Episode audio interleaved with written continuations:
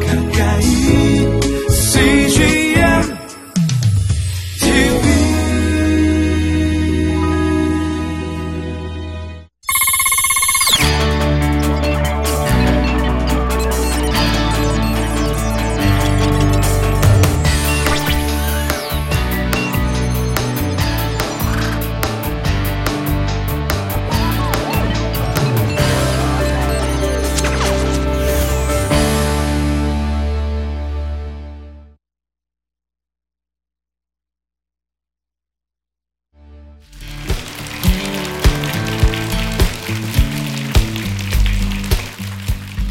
안녕하세요. 저는 결혼의 울다의 저자 송인경 전도사입니다.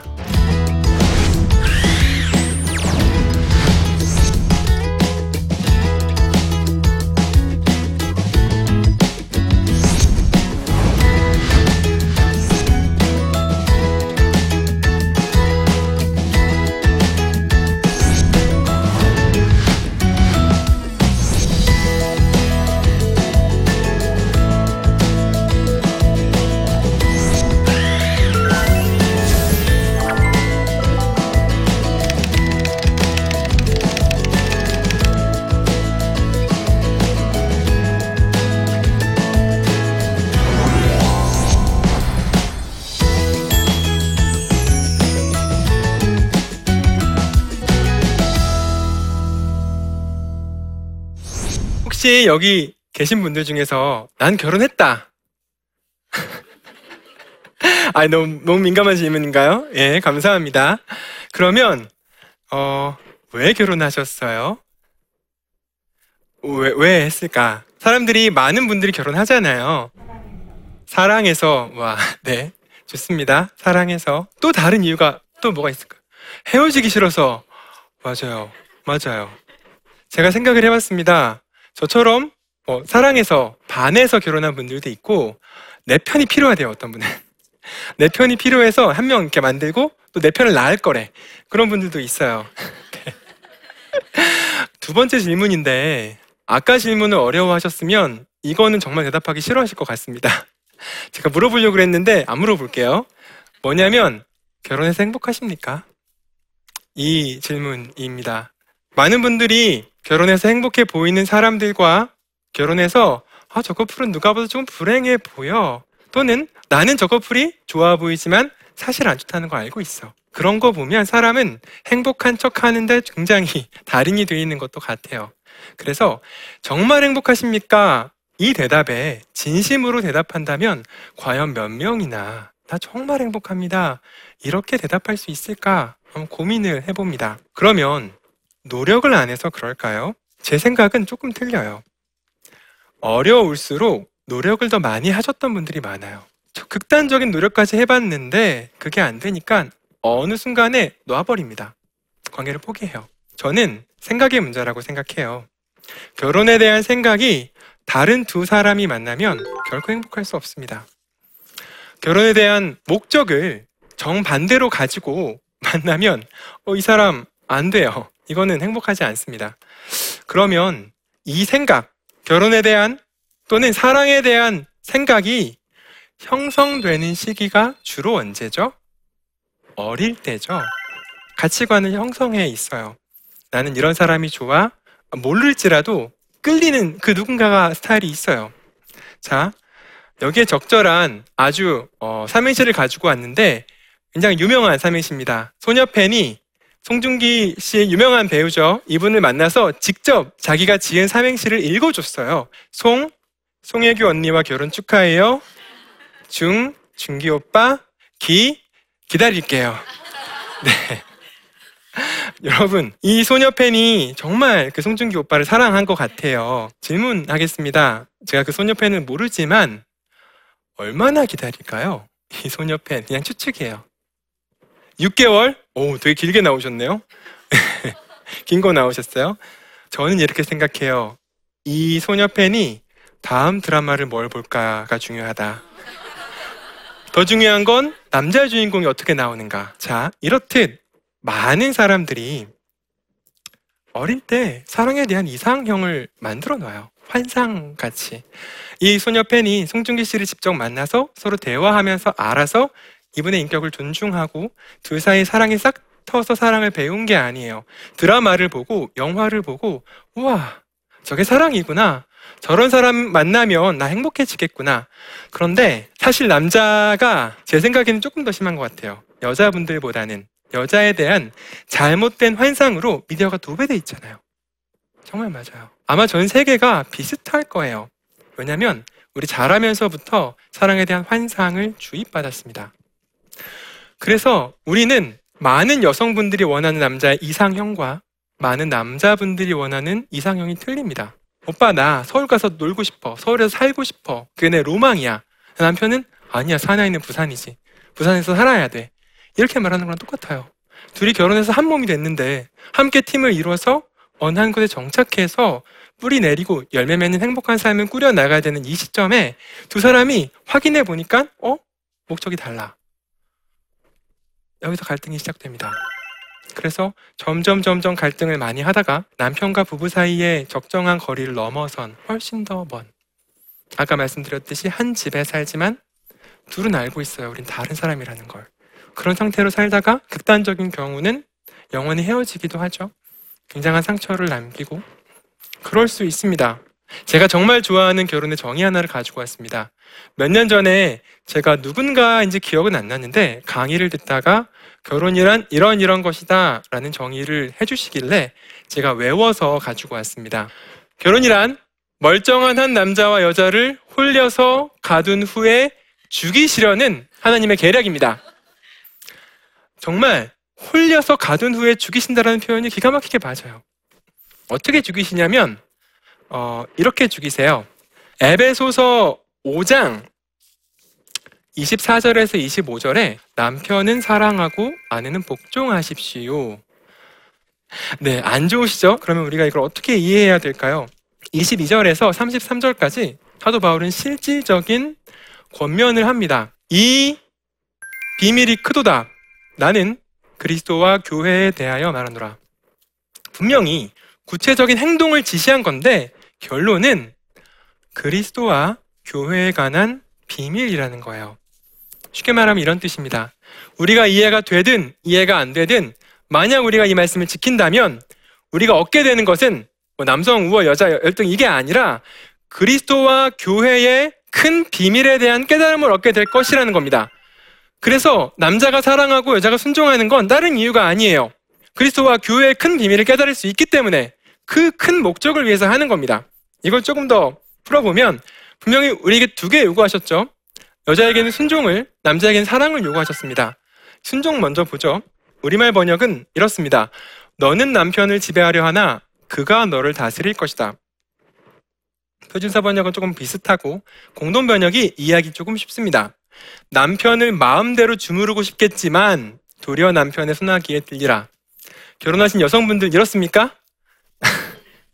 맞아요. 하나님이 여자들이 결혼을 하게 되면 그 마음 안에 남편을 좌지우지하고 싶은 마음이 있다는 거 내가 안다. 하나님께서는 여자의 이 마음을 정면으로 거절하라고 말씀하세요.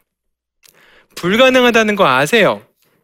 하나님이 단지 인간의 노력으로 여성이 남성에게, 남편에게 범사에 복종한다? 이거 안 된다는 거 아세요? 알고 하신 말씀이에요. 그리고 남자에게 요구한 건 사랑하세요. 단지 사랑이란 단어가 아닙니다. 예수님처럼 예수님이 교회를 사랑하듯이 기준이 뭡니까? 예수 그리스도예요. 정확한 말로 하면 예수 그리스도께서 하셨던 그 수준처럼 아내를 사랑해 줘라. 이게 지키기 쉬울까요? 이건 불가능합니다. 이런 말씀을 또 하셨습니다. 누구든지 언제나 자기 육체를 미워하지 않고 오직 양육하여 보호하기를 그리스도께서 교회에게 함과 같이 하나니 하나의 기준입니다. 모든 사람은 자기 몸을 사랑해요. 돌봐요. 그래서 여러분 집 나중에 집에 가셔서 보십시오. 남편이 자기 몸을 돌보는 것보다 나를 더 돌봐주는가? 이게 기준입니다. 만약 남편이 자기 몸을 돌보는 것처럼 나를 돌봐주는 것 같으면 정말 훌륭한 남편이에요. 그런데 남성들이 결혼하기 전까지는 아내 될 여자친구를 위해서 몸을 던질 것처럼 행동할 때가 많아요. 그쵸. 아주 강렬하게 네라고 하시면서. 네. 그런데 남성들은 결혼하면서 공통적으로 한 가지 중요한 사실을 깨닫습니다. 결혼하고 나서 자기 몸이 귀한 걸 알아요. 아, 내 몸이 귀하구나. 아, 정말, 어? 내 몸밖에 안 남네? 내 몸이 정말 귀한 거였어. 이런 깨달음이 불현듯 옵니다. 그래서 이전에는, 어, 던져줄 수 있을 것 같은데, 이제, 아, 이거 함부로 던지면 안 되는구나. 이걸 압니다. 정말 귀한 존재에게만 이거를 아껴서 선별해서 던져줘요. 쉽지 않죠? 자, 이렇듯 아내에게 요구하신 것도 불가능하게 느껴지고 남편에게 요구하신 것도 불가능하게 느껴집니다. 이것만 보면 남편과 아내는 이 기준대로 순종할 수 없을 것처럼 느껴져요. 저는 이 말씀을 조금 다른 부분에 있는 말씀과 함께 어, 생각해 보았으면 합니다. 제가 들고 온 말씀은 고린도전서 13장입니다. 우리가 참 많이 아시죠? 사랑장이라고 불리는 너무나 유명한 그런 장입니다. 사랑장에 이런 말 나오잖아요. 1절에 내가 사람의 방언과 천사의 말을 할지라도 사랑이 없으면 아무것도 아니다. 유명하죠. 그리고 4절부터 어, 사랑은 오래 참고 온유하며 시기하지 아니하며 쭉쭉쭉 15가지의 사랑에 대한 속성을 이야기합니다. 다시 묻고 싶어요. 하나님이 사랑, 우리가 그렇게 좋아하는 그 사랑장, 15가지 사랑의 속성, 인간이 지킬 수 있을까요? 불가능합니다. 네, 불가능해요. 인간 못 지켜요. 인간이 혼자 노력해서 절대로 지킬 수 없는 말씀을 하나님이 이거 사랑이야. 만약 이걸 지킨다면 너희는 서로 사랑하고 있는 거야. 너희는 정말 참된 사랑의 사람이야. 라고 인정해 주세요. 그러면 언제 가능할까요? 오직 그리스도의 사랑 안에 거할 때, 그리스도의 말씀 안에 거할 때만 주님의 은혜 안에서 어느 정도쯤 우리 할 수 있을 것 같아요. 어느 정도쯤. 그래서 이 사랑을 하게 되면 어떻게 되는가에 대한 약속이 나옵니다. 바울은 이렇게 얘기합니다. 내가 어린 아이였을 때 생각하는 것과 말하는 것이 이랬지만 장성한 어른이 된 후에는 그런 것들을 버렸다라고 말하죠. 하나의 약속입니다. 우리가 만약 사랑을 배워서 사랑을 계속 주님 안에 거하면서 실천한다면 우리는 어린아이의 일들을 버리고 장성한 어른의 분량에 이르게 될 것입니다. 그리고 두 가지 약속을 더해요. 이거는 주님 다시 오실 때에 관한 약속입니다. 지금은 어, 희미하게 보지만 예수님 다시 오실 때는 얼굴과 얼굴을 맞대 분명히 볼 것입니다. 지금은 우리가 부분적으로 알지만 예수님 다시 오시면 우리가 온전하게 알 것입니다. 이런 약속을 해요. 참 귀한 약속이죠. 그런데 저는 이걸 이렇게 보고 싶어요. 만약 우리가 사랑장에서 주님 약속하신 그 사랑을 실천한다면 그리고 우리가 만약에 이해되지 않지만 주님 사랑 안에 거해서 조금씩이나마 할 수 있는 그대로 에베소서 5장에 말씀하셨던 아내를 사랑하고 남편을 순종하는 그 말씀에 순종한다면 우리는 어린 아이였지만 점점 자라서 장성한 어른이 되어 가고 우리가 주님 잘 보, 보이지 않지만 점점 뚜렷하게 보는 과정 가운데 살고 우리가 부분적으로 알지만 점점 주님을 온전하게 알아가는 과정 가운데 살게 되지 않을까. 그거를 부부가 같이 하는 거예요. 여러분, 저는 이렇게 생각해요. 제가 생각한 성공한 결혼의 정의입니다. 아이 같은 두 사람이 만나서 함께 장성한 어른이 되어서 주님, 다시 주님 바라보는 거. 그게 성공한 결혼의 정의이지 않을까 그런 생각을 합니다. 하나님이 처음 아담과 하와 때부터 이 결혼이라는 제도를 주고 싶으셨어요. 왜요? 아담과 하와 행복하게 잘 살라고요? 아니에요. 내 아들 예수 그리스도, 예수와 진정한 신부된 교회, 너희들이 함께 연합해서 영원히 사랑하고 나의 사랑 안에서 함께, 함께 한 몸 되어서 영원한 행복을 누리는 그 관계를 이 땅에서부터 시작하자. 남편이 잘나서도 아니고 아내가 자존심이 없어서도 아니에요. 이게 결혼이라는 목적 자체가 그리스도와 신부된 교회를 위한 거니까 이 두 연합을 연합하기 위한 거니까 그래서 이 땅에서 사랑하고 순종하면서 안 될지라도 그리스도의 사랑 안에 거하면서 조금씩 해 나가는 거예요. 여러분 세상에 속지 마십시오. 세상은 왼쪽과 나에 지워버립니다. 내 환상을 충족시키지 못하는 배우자를 마음속으로 비난하거나 겉으로 그 비난을 꺼내서 공격합니다. 심지어는 넌 아빠처럼 평생 아내와 자녀들을 위해 돈 버느라고 시간 소비하지 마. 너는 네 인생 살아. 결혼 하고 싶으면 정말 하고 싶은 사람 나오면 해. 자녀 많이 낳지 마. 너 인생 즐겨. 하나님이 주신 결혼의 목적에 대해서 단 한마디도 얘기해주지 않고 내가 당한 것처럼 내가 산 것처럼 살지 말아달라. 너만은 행복해 다오. 그렇게 얘기해주는 게 우리 현실이지 않습니까? 우리만큼은 세상이 뭐라고 말해도 세상의 99%가 이게 결혼이라고 말해도 아니야. 결혼의 목적은 우리가 예수 그리스도와 연합하는 것을 미리 연습하는 거야. 하나님 나라를 그래서 우리가 이 땅에서 경험하는 거야라고 말해줄 수 있어야 되는데 사실 우리조차도 우리조차도 가정에서 그러지 못하잖아요. 여러분 제가 이런 말할 자격이 없습니다. 제 아내는 저와 함께 결혼 생활을 1년 3년 하다가 어, 암 말기로 진짜 진짜 신랑이 갔어요. 아내는 진짜 신랑이 그리스도와 함께 살고 있습니다. 저는 아내를 떠나 보내기 전에 이런 걸 잘 몰랐습니다.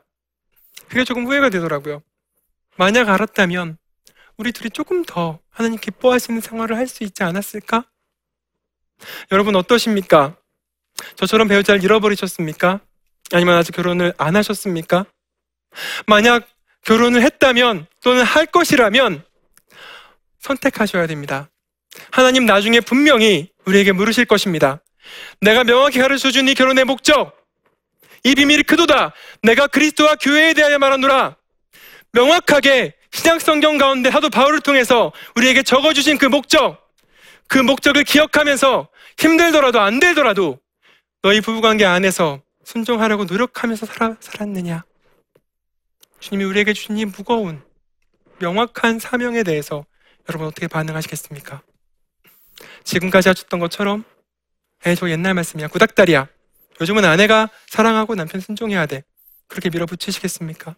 아니면 내 남편은 존경할 게 별로 없지만 내 아내는 연애할 때와 다르게 사랑스럽지 않게 느껴지지만 내가 내 주 예수 그리스도를 신, 신랑으로 고백하기에 내가 그분의 신부됨으로 내가 다른 것이 아니라 내 자존심 내려놓고 그분 말씀 앞에서 그리스도께 복종함으로 이 말씀에 순종하려고 무릎을 꿇고 기도하면서 예배하면서 눈물 흘려가면서 때로는 목사님께 상담도 하면서 때로는 책도 읽으면서 혼자 마음 긁어가면서 조금씩 이 얘기를 가보시겠습니까? 주님 분명히 말씀하셨습니다. 우열이 있는 것도 아니고 결혼의 목적 자체가 우리의 우리의 왕 대신 그분과의 연합을 연습하는 체험하는 미리 그 복을 받을 수 있는 통로이기 때문입니다.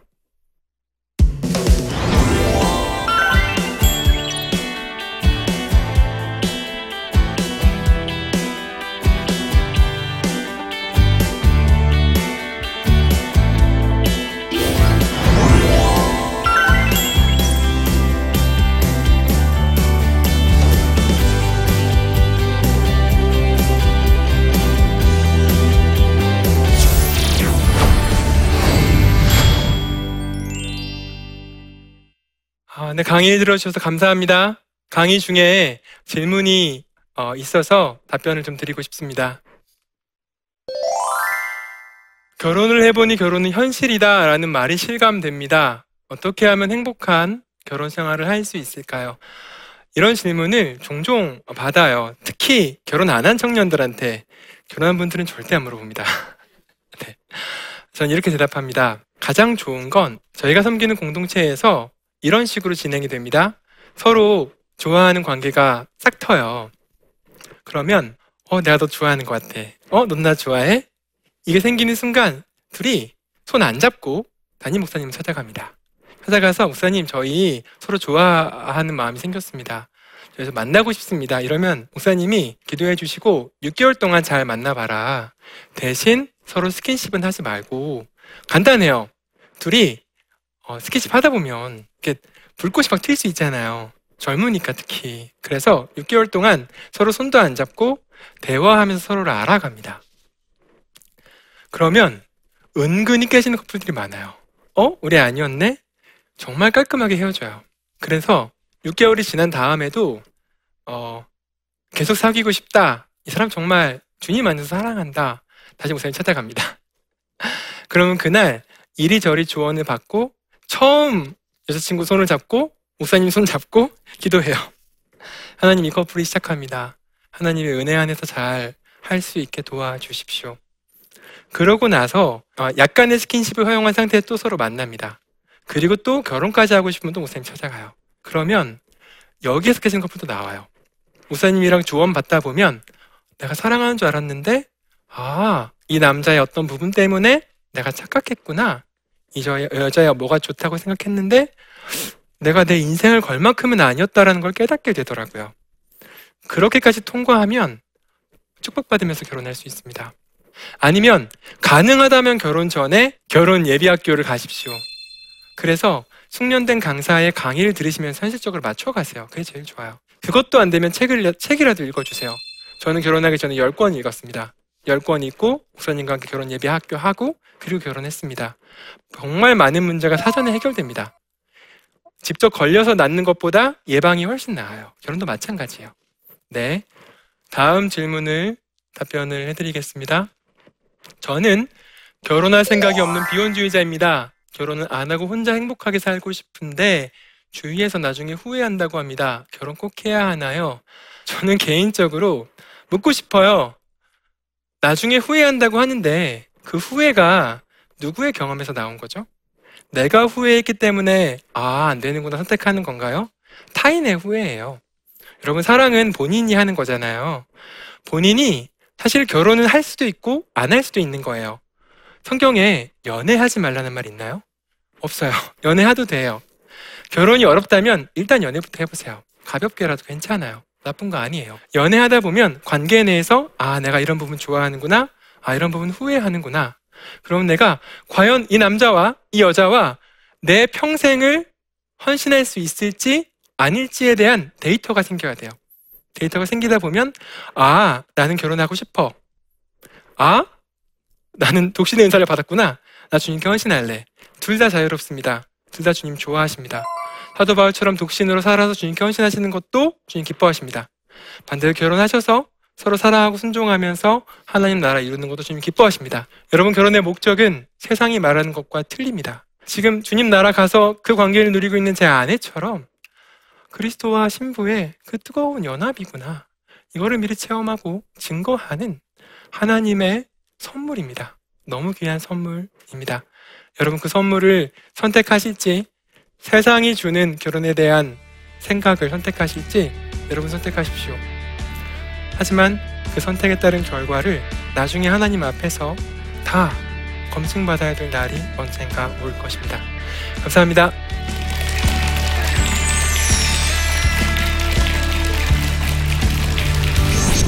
안녕하세요. 국내 첫 장애인 앵커 이창훈입니다. 저는 KBS에서 523대 1이라는 경쟁률을 뚫고 국내 방송 사상 첫 장애인 앵커에 선발되었습니다. 그 무엇보다 창조주의 사랑을 깨닫게 되면서 안 보이는 것보다 더 큰 장애는 할 수 없다는 것이라는 생각에 주어진 기회에 늘 도전했습니다. 암흑 속에서 빛으로 다가온 설계자인 그분으로 인해 최선을 다한 제 여정을 나침반에서 나누고자 합니다. 많은 시청 부탁드립니다. 이 프로그램은 시청자 여러분의 소중한 후원으로 제작됩니다.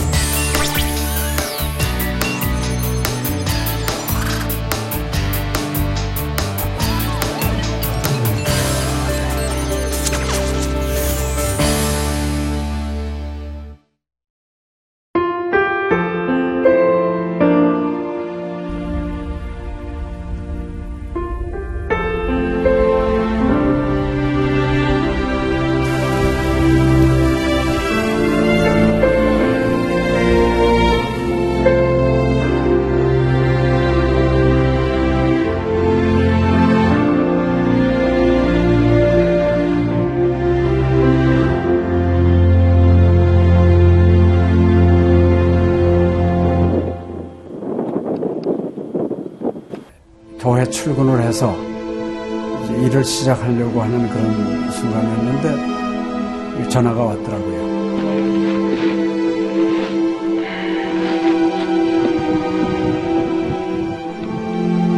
떨리는 음성으로 어, 우리 김성호 선교사가 그 지방 사역 나갔다가 전기 사고로 예, 소천을 했습니다. 안 보이죠? 앞이 안 보이고 캄캄하고 막 하나님께 항의하는 기도만 나오더라고요. 하나님 이럴 수가 있습니까?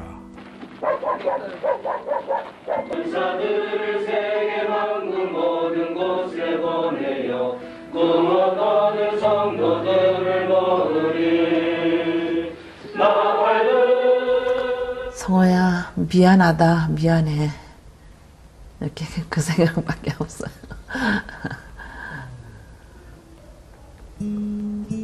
잘못해준 거에 대해서 미안해요. 그냥 예. 잘해줄게 이렇게 빨리 갈 줄 알았으면 좀 더 잘해줄 걸. 아이고, 내가 죽였구나. 내가 아들을 죽였구나. 몽골에 가라고 권했는데, 권하지만 않았으면은 아무 일도 일어나지 않았을 텐데, 걔가 살았을 텐데, 그 죄책감이 막 일어나더라고요.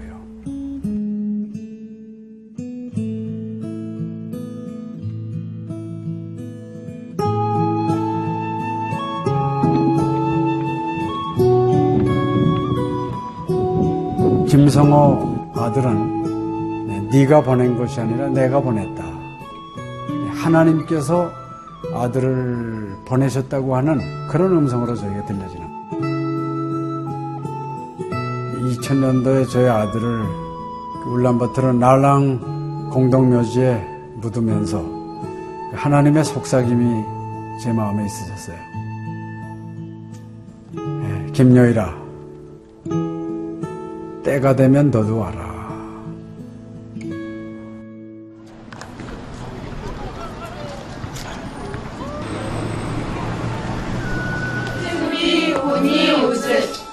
허연. 머리 눈과 빛이 눈. 예수 빛이 없는 팀촌이시. 이제는 여러분들은 새로운 시점을 해요. 아다 다 먹기 싫을 때 봤어. 네, 그걸 확실히 내가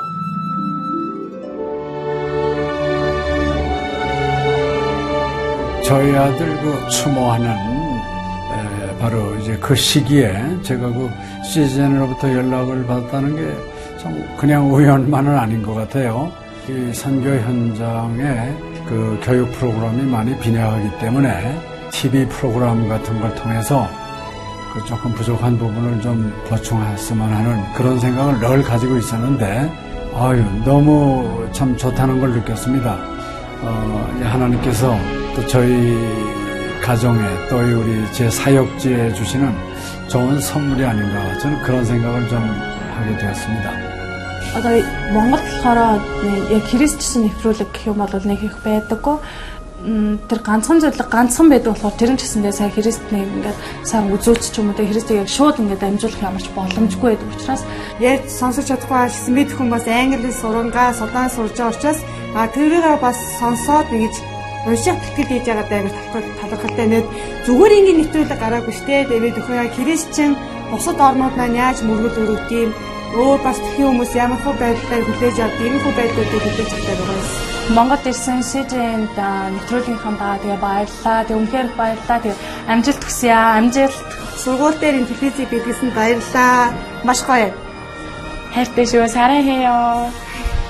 감사합니다. CGN